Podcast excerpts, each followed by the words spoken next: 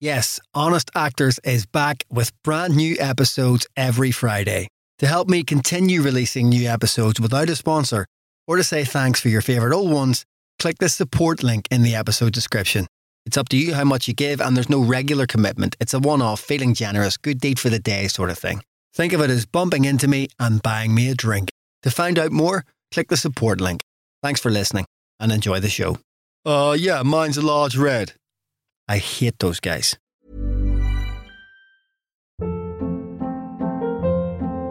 Hold up. What was that? Boring. No flavor. That was as bad as those leftovers you ate all week. Keke Palmer here, and it's time to say hello to something fresh and guilt-free. Hello Fresh. Jazz up dinner with pecan-crusted chicken or garlic butter shrimp scampi. Now that's music to my mouth. Hello Fresh. Let's get this dinner party started. Discover all the delicious possibilities at hellofresh.com. My name is Laura Gourdine, and you're listening to the Honest Actors Podcast. Hi, I'm Jonathan Harden. You're listening to the Honest Actors Podcast, and I find myself once again in the studio about to press admit on Zoom. So give me a sec. Laura. Laura. Laura.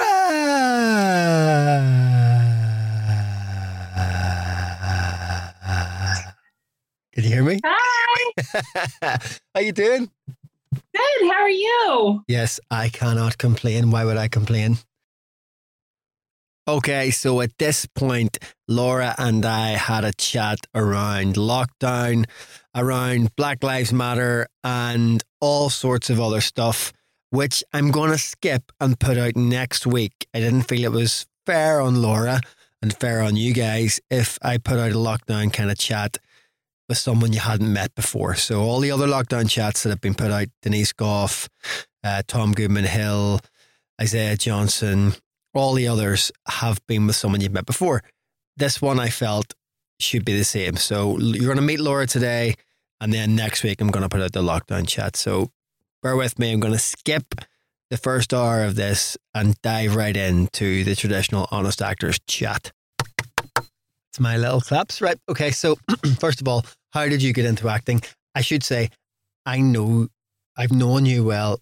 Uh, I say known in a kind of passing way, truth be told, but for a long time, I know nothing about any of this. So it's usually I have an idea because I've known people a bit and stuff. This is interesting to me because I don't know. So how did you get into acting, Laura Gourdine? Um, I started out in my church musicals. Um, I was Toto in The Wizard of Oz when I was three. And so I did musicals and was in my high school musical um, as Maria, and then high school musical and stuff. Did a little bit in college, but not that much. And then afterwards, I did an apprenticeship at the Williamstown Theater Festival and loved it and came home and told my what parents. What age were you then? Um, 22 Right. and came home, told my parents, this is what I want to do. I want to be an actress. And my parents were like, because I was a history major in college. I didn't major in theater. This is, you're like you're a, you're a late bloomer, right? You know, like a lot Yeah. of a lot of people, a lot of accountants out there were in their church plays.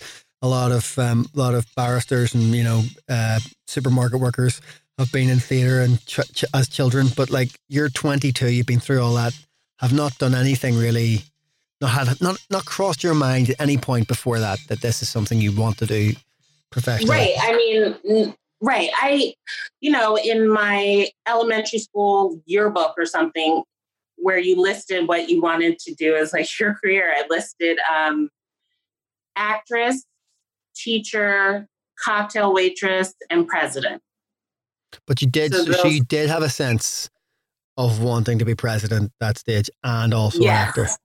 Yes. like a Ronald Reagan president. Then right. And at Right. some point I did like him because he liked jelly beans. So Okay. I hate to Uh, admit that. I'm not sure that's a recommendation. but don't don't tell anyone. Yeah, I won't. Um, so I came home, told them that, and my parents were like, uh, "That's nice, but you need um, health care and like a job job. So That's a fair point. In America, things are different, right? yeah. So I got a job working at the district attorney's office as a paralegal and sort of put that on hold and thought about law school, took the test, the LSAT, and didn't do that well. Was going to take it again and decided, you know what, I don't I don't think this is what I want to do. And thought about drama school to get my master's. And the other, um, my bosses at my job were like, Laura, you should go to drama school. You could always be an attorney later. So I told my parents that I wanted to go to drama school. My mother, she was like, okay, Laura. She was trepidatious, but my mother went to the High School of Performing Arts. Your mother's very hard to read, may I just say? She's very hard to read. Okay, Laura. What is she? What? I don't know. What? What is she? yes. Right. Is that dismissive? Is that like she's hard? She is hard to read, your mother. But she, so she was supportive Right. in part because she went to the High School of Performing Arts. Right. So, which, which later became LaGuardia. Right. Um, so she went there for acting. So she she understood. She had the bug. Yes. She became a teacher, but she had the bug. My dad was a lifelong attorney. So He's like, mm-hmm. right, and he always felt like if you became a lawyer, you could do anything with your career. Yeah. which is what he did. So he was supportive too. Um, they were both really supportive, actually. So I went to grad school and got my MFA, and it was a three year program. So I graduated, and I thought, like, oh, I would hit the ground running. Um, but I didn't, in part because my grad school showcase, um, not many agents or managers showed up to the showcase, which was kind of demoralizing. Um, and it was harder than I thought. And I knew it was going to be hard, but it was harder than I thought. And so I was working, um, I started working at night. Well, I was working during the day, and then I started working at night to audition during the day. And I've been at the DA's office ever since, which has been forever. You've done the you've done the whole story there, right? But I, it's it's not as straightforward as that. It never is. Your expectations before your showcase were you're going to get an agent, that you were going to arrive on the scene. There was going to be a modicum of excitement, and Yes. that and that you were going to announce yourself to first of all Broadway and then the wider world. That I mean, I, I'm I'm being flippant, but you did you expect that you would find a route to making a living from acting that meant you never had to be a paralegal again, and where you would get some level of financial reward and maybe even recognition. Yes, I thought that I would probably be working, and I put this in giant quotation marks, working a real job for a couple of years and and then be able to and then I'd start getting acting gigs and acting jobs and soon and and then building um, an acting career and start to feel like move from saying I'm an actor with a giant Uh, question upward mark, intonation. Yeah. right? Yeah. To I'm an actor, and this is what I do for a living, and it would, and then really feeling like this was that it was a living and something that I was, and I knew it's not a consistent life, Yeah. but hoping to make it as consistent as I could. No, Um, I met you as an actor. So I met you Yeah, as In someone who 2010, yeah. fuck. So someone who'd come to crazy? come to London um, at the behest of Kevin Spacey Uh, Yes. And uh, less said about that, the better. But that you came to stay with us and you were an actor from New York. And I think in my naivety at that point, I thought, as Brona did, that the system in the States was like the one in the UK. And I'd kind of, I say stumbled in it. I didn't stumble in, but I didn't train. And I, and I had just worked Mhm. at working and been, found it difficult, but had, had got there. And when I met you guys and Brona met you guys and she was coming home and talking to me and going, oh my God, the Americans have it so hard that it's so much more difficult to get in a foot in Mhm. the door in the States. Um, that I wonder then, is that what you put it down to? The fact that, and it's fair to say that hasn't worked that way for me either, but it's fair to say that's not what happened to you. Do you put it down to the system, that the system is more difficult, that the unions are more closed, that there is more competition, that there are fewer parts, perhaps, or there have been historically much, many, like much fewer parts. Is what's the grammatically correct way to say that? Just there far, are fewer far, parts. far, yeah, far fewer. That'll be it. yeah, far fewer. There are far fewer parts for actors of color, Yeah. female, right? So, what, what do you Yeah. put? What do you put it down to? What's your? I mean, that's a, that's a whole big list of things. Do you have? Do you have a thing in your head that that when you're feeling like, oh, this isn't for me, I should go and do something else? That you, I think there's, I think part of my narrative has been that um, one, it's an incredibly difficult business. We all know. In general, it's an incredibly different, difficult business to break into. Yeah. Like across the board. Yeah. Then it's incredibly difficult to break into as a woman. Um, then as a person of color, which I am particularly going to say more and more, I'm going to say black. Um, but I don't mean like in this instance, I mean as a black person, but in terms of how I identify black. But um and I think I do think that body image also plays a role. Um the size plays a role, being bigger, um, curvy, even though I think for the listen, well, I won't get into that, um, plays a role. And that's also maybe something that I've internalized that's also held me back. Um, so whether it's the outside world actually caring or or me thinking that they care, and so I've auditioned less. Mhm. Um, I can't say. I don't know. Um,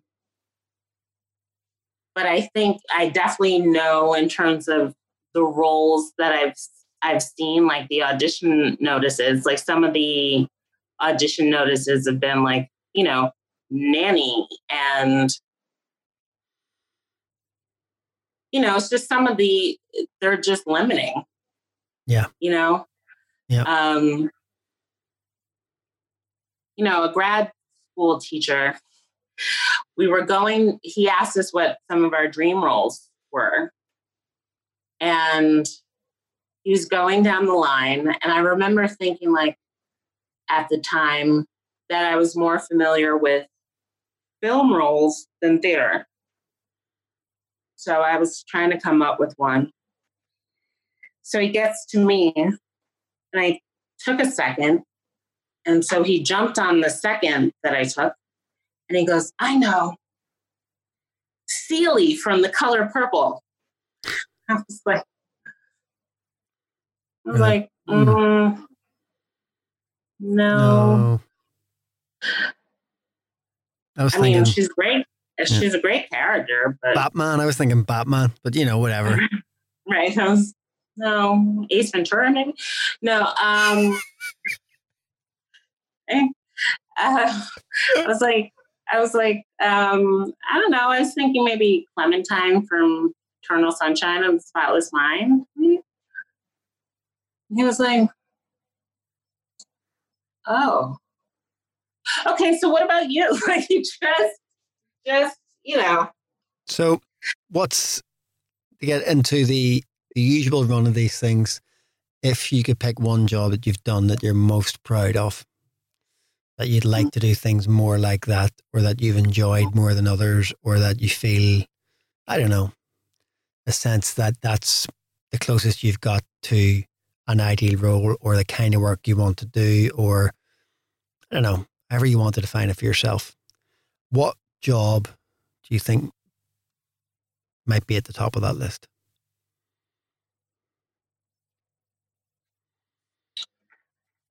Hmm.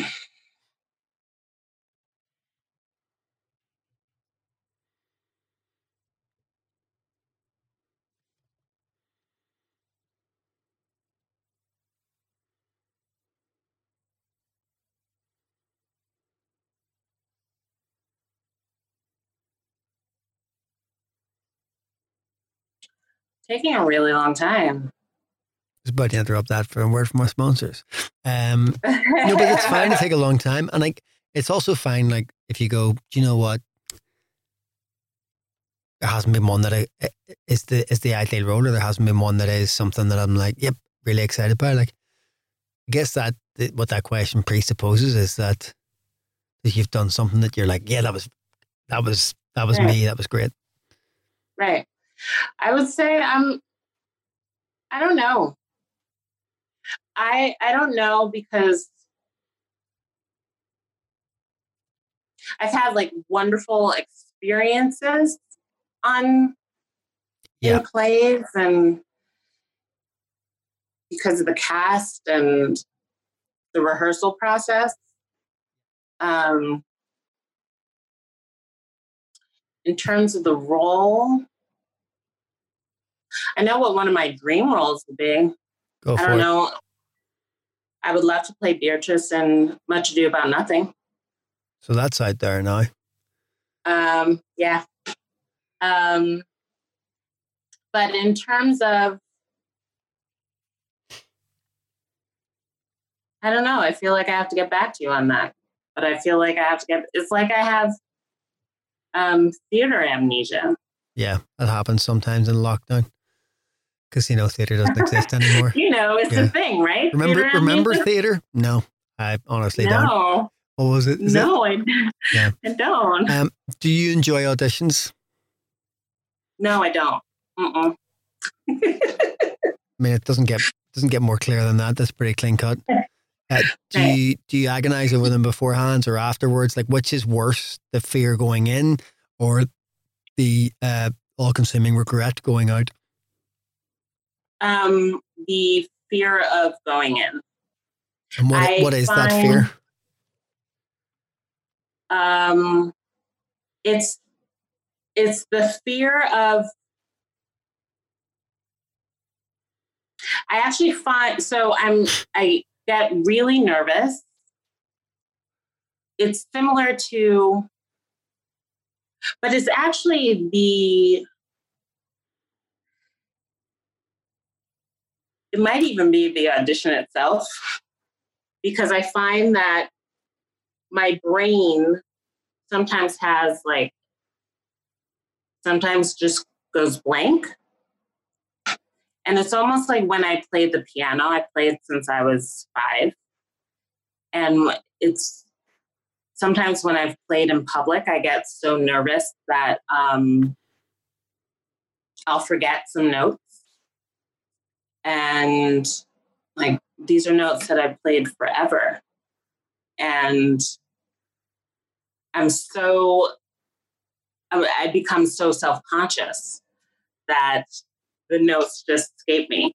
So, what happens in auditions, in some auditions, is, you know, beforehand, I'm, I'm pretty good at memorizing material, fortunately sometimes I could just see the the words on the page and I'm good. But um, yeah, so I'm pretty good at memorizing material, but obviously there's so much more to um, prepping for an audition than that. But beforehand, you know, you're in a room, see the other people there, then you're judging yourself. You're judging what you bring to the space, or I am. I can't speak for anyone else. And I'm working on that. Um, you know, I'm working on like thinking of my own gifts and blah, blah, blah, blah, blah. And trying not to compare myself and all that jazz. The, the part that I enjoy, I will say something positive. The part that I enjoy is, and I wish could last longer, is right when you're about to enter the room and you're just talking to them for a second. It's the You part like- I enjoy. You like the chat? Oh no, I fucking hate. I hate the chat. I was going to start a campaign like stop, stop the chat. Like you know, just eh, no more chat. Like I can't remember. What, I think it's Arthur Ali came up with a really good name for it way back in like series two or something. But I, I am a, I am an anti-chat actor. I don't want your chat. I really don't want your chat. It's the part that I enjoy because that's the part I think I'm good at because it's the part that feels nat that that I'm natural with. Like Oh, I, I, mean, love talking to people. They might they might hate it, but like you know, I do have the switch where I'm like, this is too much. You know, I'm not. no, but I'm not. that's not um, even it. My, Turning it on. that's not even it. My my thing about it is like if I met those people in the bar, I'm not saying I don't want to talk to those people. Met them in a bar, I'd be like, or outside in the foyer of a theater, I'd chat away if they wanted to. If they didn't, fine. Their Right. loss. Their loss. Right. But it's in the context of you've prepped, you're in the zone, you're out there, you're trying not to look at the other Right. actors. You're looked on your script, you've hidden your script in your Right. bag. No, I you, get you it. don't want the other actors to see that you need your script. You're playing all those shitty mind games that everybody else. And then you go in and you're like ready to do it, and they go, so um, and they ask you a question that you're not. Ex- I have actually struggled to remember the name of somebody I've just worked with, and they say, "Oh, who directed that?" And it's literally just like two weeks ago, and I'll be like, uh. Because I'm I'm tr- I'm thinking about your fucking script. I don't Right. I don't want to talk Right. about the, the so the auditions I've always enjoyed the most, and I when I very rarely as I do direct things, the way I conduct auditions is just come in and go. Let's do it. Let's get up on our feet and do it. No sitting down with a script. I, that's my kind of audition. But Well, I don't really. I mean, the part like. I really mean like the moment where you just walk in and say hello and how are you doing? That moment oh, you can do that. Just you can do that in a grocery just- store. just humanizes things for me a little bit and eases my nerves. Yeah, And then I could, and then I could start. right. When I, just for that, you know, I've had like a few television auditions when it's just been that one person and I have that moment. And then I walk in and it's like a sea of people. I'm like, oh God. And then they look like ice cold and often that they want to be, um, you know, poking their eyes out with a hot pitchfork rather than be in that room. I long for the moment where it's just like a decent human being who's Mm. maybe smiled Yeah, I know what you mean. I know what you mean. um, you know I can't do both. I Yeah, can't I yeah. can't be in the room for your chat and in the room for your audition. I just can't. mhm, I've tried and I can't. mhm. How important do you think talent is versus luck? If if at two ends of a scale, this particular scale is talent and luck, and there's a Um, slider, where does the slider go? Um, I think the slider. It's funny. I think it kind of depends on the medium Interesting. a, a little bit. Interesting. Um, I haven't thought about this before. In theater, a little bit. I think the talent slider is a little bit higher. Hmm. interesting. Interesting. Not unexpected. at least in the states. Yeah. In film, I think the luck slider's a little bit higher.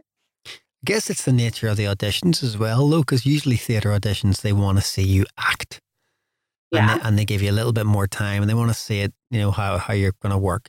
Whereas Yeah. I think, I think film auditions, they want to see you do the one scene,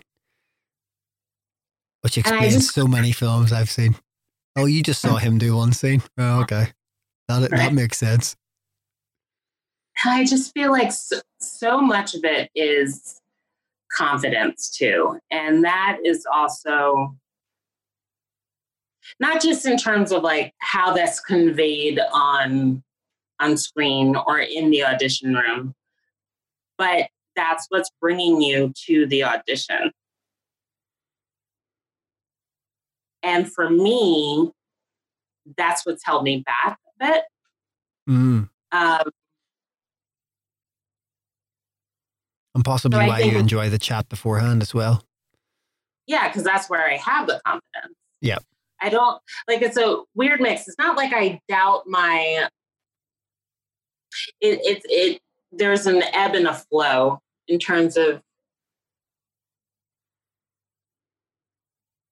like I um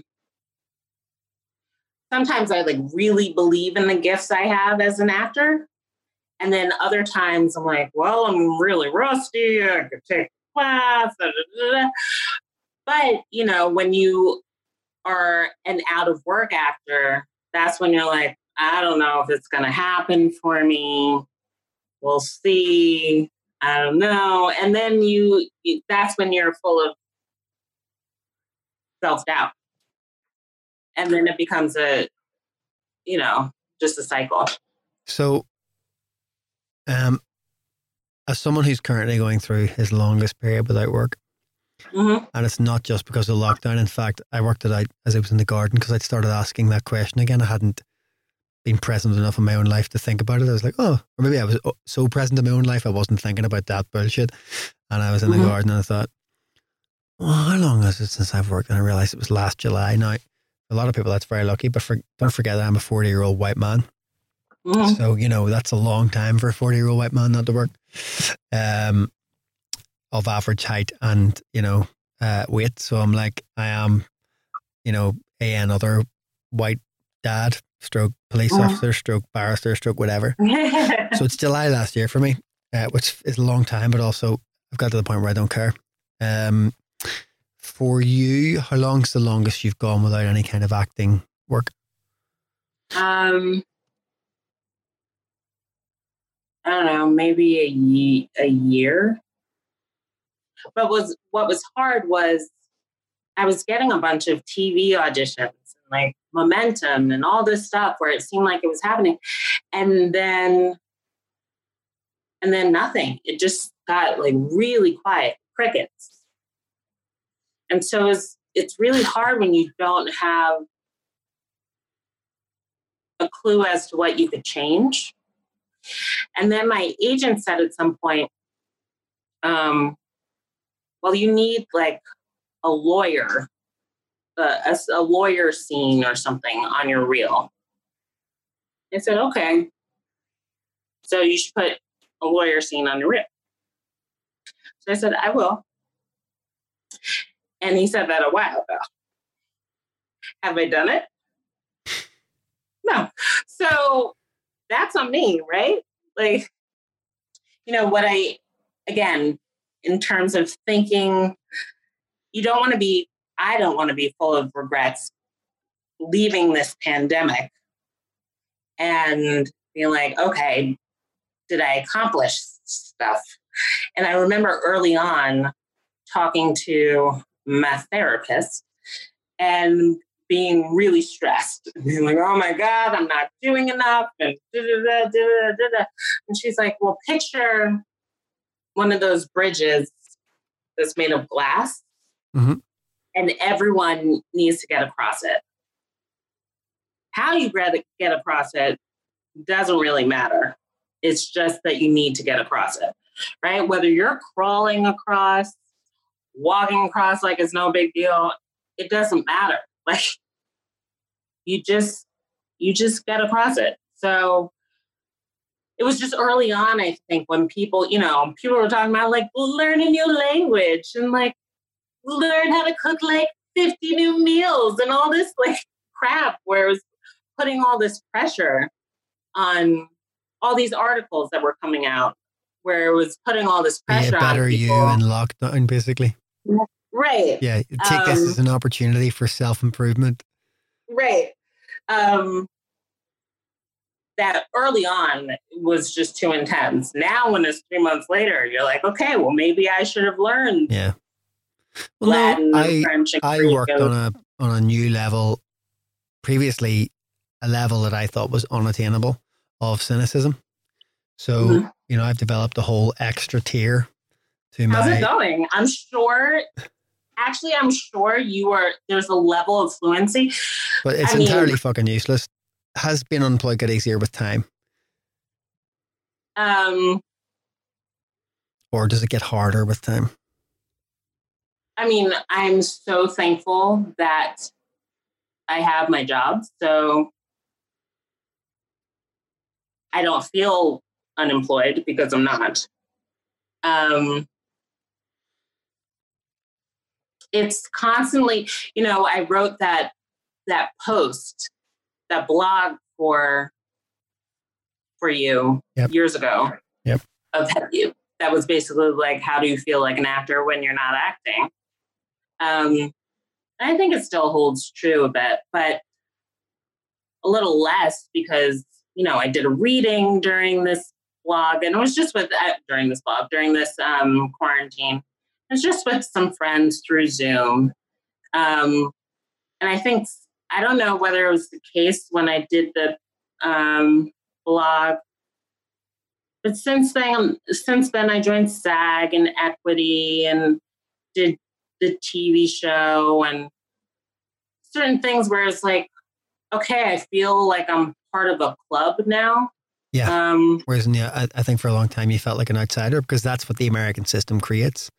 Yeah. I remember difficult, difficult conversations or difficult decisions being made, not necessarily by you, I don't think, but by other American actors that we knew about. If you join equity, you can't take certain kinds of work. Mm-hmm. But if you don't join equity, you can't get the other kinds of work. So there's mm-hmm. a point at which you're just on the cusp of needing equity, but not quite. And you're like, I want to still do the, the work I'm doing, but I don't want to then right. myself out of that. But equally, I want to do the work that I'm aspiring towards and all that stuff. And also the fact that it's so expensive in the States. Yeah. And I think I pay like a couple hundred quid a year for equity. Yeah. But the point and, is, you don't have right. to be in equity to work in the UK, whereas in the States, you kind of have to be in the unions to work. Yeah. It's, um, right. Joining SAG is a lot of money. But it seems that uh, it's it's you know at least if it makes you feel better, mm-hmm. that's yeah. You know, it's psychologically it, it, it's definitely helped. So, in terms of being unemployed as an actor, in that sense, is there's nothing new. Yeah. Um, but you're an unemployed SAG member, which is different. Right. Right. I guess, right? Because um, at least you can say you're in SAG. Like that's a big, that's a yeah. big thing to be able to say. And I remember yeah. when I first joined Equity, even though it's not a, really that difficult to get into, I remember feeling really like legit. Yeah. Like I'm legit yeah, an actor. And yeah. Um, I've got a card in my wallet. Can I can prove to you I'm an actor. I have a card in my wallet. You know. Do you know what I mean? Like sometimes those things actually, as as silly as they are in some ways, mean mm-hmm. so mm-hmm. much. Um, has jealousy then taken hold? Do you, do you find it difficult to celebrate? I'm sure you've made many friends over the years doing the work that you've done and doing the classes that you've done and training that mm-hmm. you've done. Do you find it hard to celebrate your peers' successes or to be happy for them? Um, yeah, it's um, it's it's been difficult at times. Yeah, for sure. I I um, it's a concentrated effort to because it's something I desperately want to do because I love them and I believe in their talent and also I I work very hard in knowing that they deserve the work. Yeah. And they've worked hard for it. And they've auditioned for it and they've put in the time for it and everything. But it's hard, you know, I'm human. So it's hard not to think like, oh, I wish I had gotten that. That'd or, be nice. Yeah. You know? Um, I have one friend who just got, who just was on TV and had um, been on it, got like um, a bunch of episodes. And it was on a show that I had also auditioned for. Fortunately, and what helped is that we didn't audition for the same role. Yeah. So I have I'm that able to watch her. I have that Yeah, so. I'm so I'm able to watch the show and just really enjoy her on the show and be happy for her That's good. That she got this part and really um, admire the admire and appreciate the work that she did um, on the show. Yeah. And it's in large part because we didn't audition for the same thing. Had we auditioned for the same thing, I think it would have been really difficult, you know, if I'm being honest. Um, Paul Higgins, whose interview went out this week, has I said, "Have you um, have you any ways of coping with rejection?" And he said, "Yeah, they're wrong." Mhm. And I thought that was really interesting because I've always Mhm. struggled with. I had a lot of my friends audition for the same parts as me. Sometimes they get them, sometimes I get them. I cannot watch. I haven't seen most of my friends acting things because if I've auditioned for the same thing, I can't watch it. mhm, I can't because I know it'll make me sad, Mhm. and there's no point. It won't make, won't make me feel any better about myself. That much is true, mhm, and so I find it genuinely difficult mhm. to watch. So I don't find it difficult to celebrate people's success. I'm always happy Mhm. that it's one of us rather than somebody I don't know. If you know what I mean. Right. Yeah, of course. Like you say, it's a human thing, and I'm I don't I've never apologized for it. It's like I want to do those jobs that I want to do, Mhm. and when I don't get them, it hurts. Yeah, And if somebody else get them, it hurts. And whether I know them or not, it hurts. And so if I hurt, if I know Right. them, it's kind of bittersweet.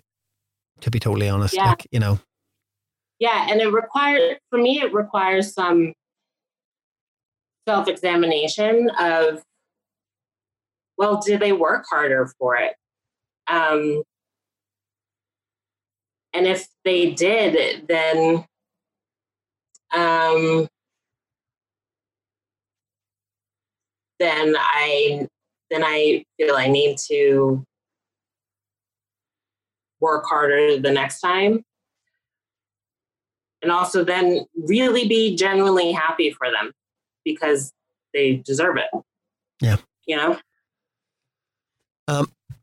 what do you think? That's one difficult thing about being an actor. Um, going through auditions is another. Um, making a living is probably the biggest one. What is the hardest thing for you about being an actor? Um, I would say self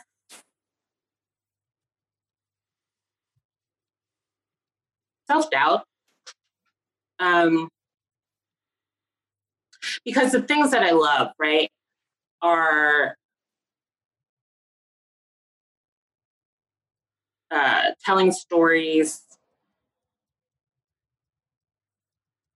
having people either see themselves or get an understanding about someone else's experience. Um,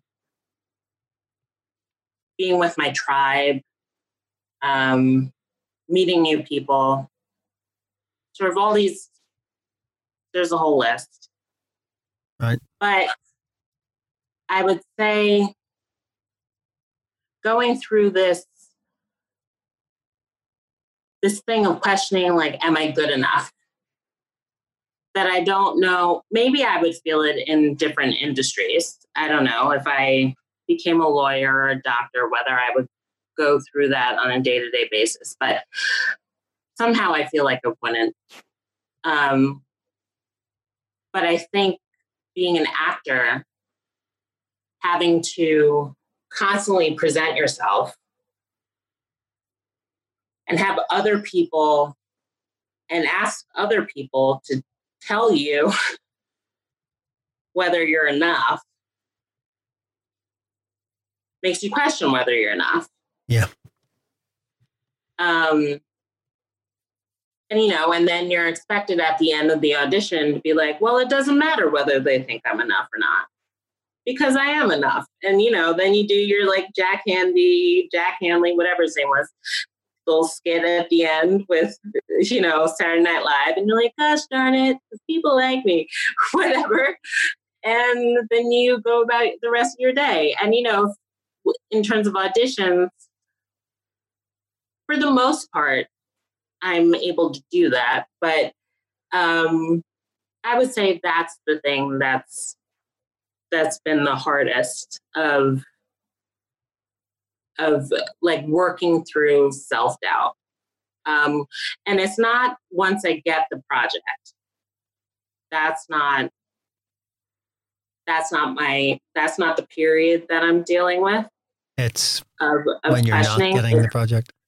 yeah it's when i'm out of work and and then pushing myself to be like okay well you need to work through this because you need to eat um and and because i have a consistent job um because i'm not starving i think That- that holds me back a little bit too yeah Have you ever thought about giving up? Um, yeah, name of the day. I mean, um, the problem is I don't know what the plan B would be. Well, here's the thing. You just said how having a job has sometimes held you back. It's also maybe kept you going because if it wasn't for the, the paralegal thing and being able to pay your bills regardless, maybe you might have given up already. Yeah, it's it's weird. It's kept me like kept one foot in and one foot out. You know. Yep. Um, you know where I've been able to say like I'm an actor, the audition, but it's also with a little bit of that upspeak where it's like I audition. You know. Um, Valley girl, just the Valley girl intonation. right? I I audition. yeah, totally. I audition. Um, but really, I, I've I've tried to think of what the plan B is. You know, sometimes I think maybe I'd be a kindergarten teacher because I love little kids. Mm, Um, I think you'd be amazing at that as well. thank you. Um, but I just I. It's not one of those things where you'd hear like De Niro or Pacino or someone like really intense, where it's like if you could be anything else, then you should do it. You know, not like you know that always like freaked me out because I don't know. I was like, well, maybe I could do something else. I don't know. Um, but yeah, I've definitely thought about it because I'm not getting any younger, and I'm not. I'm also not consistently working. So Mm, you know, at some point you have to, or I have to be like, well, I can't sustain this. And I don't want to be at my job forever I'm not happy. right. So, so what's the plan? I'm And then that freaked me out. um, do you consider yourself successful? No, Would your younger self agree with that judgment? yes. Um, how do you define success? Um, to be a working actor, to be able to um,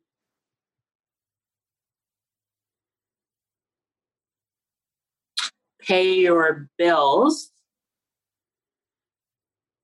Well, more than that, but be able to pay your bills through your acting work. Mhm. Um, and ideally,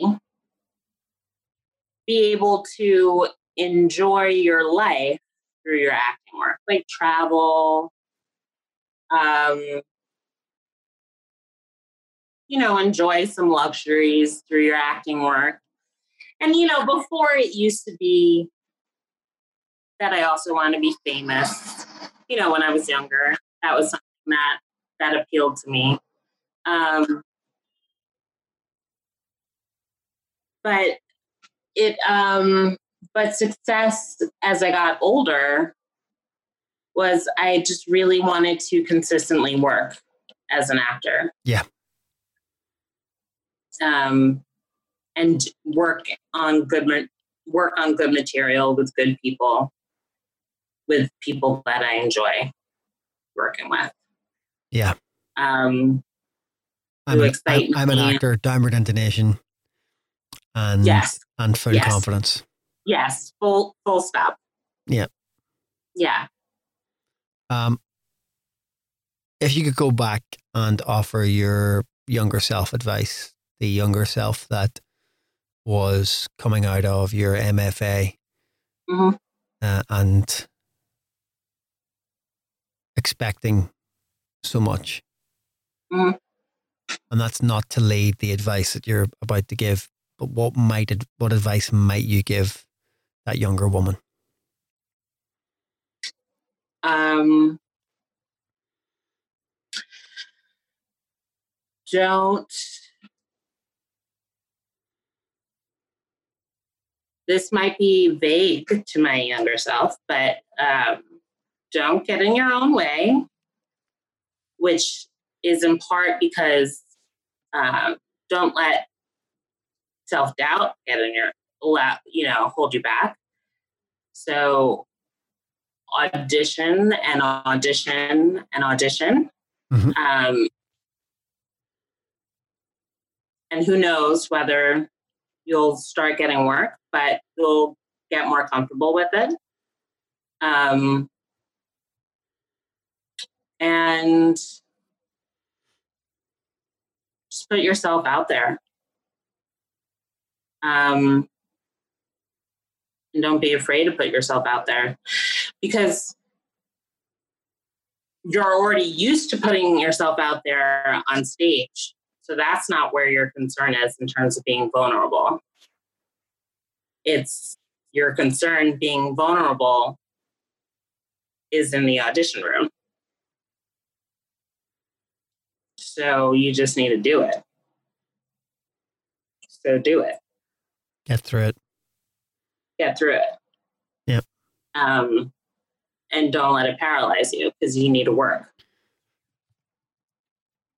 if that younger woman could somehow offer you advice, maybe remind you of something that you've forgotten along the way, what might she want you to remember and hold on to from that former version of yourself?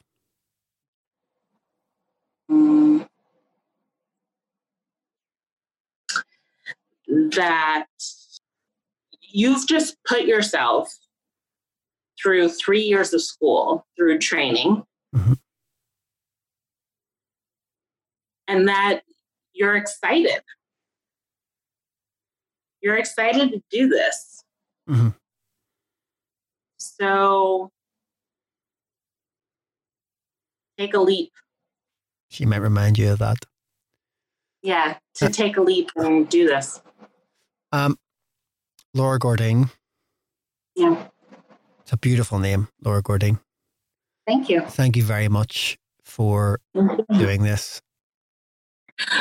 Oh, can I convey one one thing before you end? Yep. I'm not completely full of self doubt. I do have confidence. I think I made it seem like I'm completely full of self doubt throughout this entire discussion, but I'm not. So yeah, that's, that's a that's a fair point. That don't and I don't think that's come across. But anyway, um, Anyway, thank you. thank final you. final question: Yes. Are you in anything at the minute? At the moment, no. Mm-mm. It's the easiest question. The, all of a sudden, it's become the easiest question in the world. Right. I would say no. I would say no. No. Paul Higgins said this week it's become a great leveler for actors because, like, anxiety levels. His agent told him anxiety levels have dropped because nobody's worried about what everyone else is doing. Everybody's unemployed. No one is. Yeah. And I am part of the same club as everyone else. It's amazing. Yeah. So, yeah. um, thank you. This has actually been cathartic. So, thank you. So that is the second part of my interview with Laura Gourdine. Don't be thinking what I somehow missed the first part. The first part has not gone out yet. The first part was a lockdown themed chat, a bit of a catch up. So I'm going to put that out. I said at the top next week, but I'm actually going to put it out the week after because I've got Joanna Scanlon's lockdown chat for next week. And I still have to find someone to interview for the podcast. So, like I said, please do suggest people and tag them on Twitter if you think someone would make a particularly good interview. I'm all ears. Before I go, I just have one more thing to do, and that is to just mention the ACAST support scheme. I'm not going to beg here, I just wanted to explain why it's there at the top of the show. ACAST launched a support scheme just at the same time as I was wondering how the hell am I going to keep on doing this, but also really wanting to keep this going throughout lockdown and possibly beyond. Uh, I looked into sponsorship very quickly. It's just not feasible at the moment, the way things are. Obviously, Today Techs have other things on their mind, and my podcast is not one of them. So, with all that in mind, it just seemed like the only way forward was to do that. So, there's no pressure on it. The podcast, as I've always said, will always be free to listen to every single episode. That's not under threat but it was just a way of finding some support to continue to do this. So, anyway, thanks for listening. There's another episode out today, a lockdown themed episode with Owen O'Kane, who is a Sunday Times best-selling author and one of Britain's leading psychotherapists. It's well worth a listen. And then next week, I've already let slip, we've got Joanna Scanlon back. So loads to look forward to. Thanks for joining me this time. Stay alert as fuck. Speak to you soon.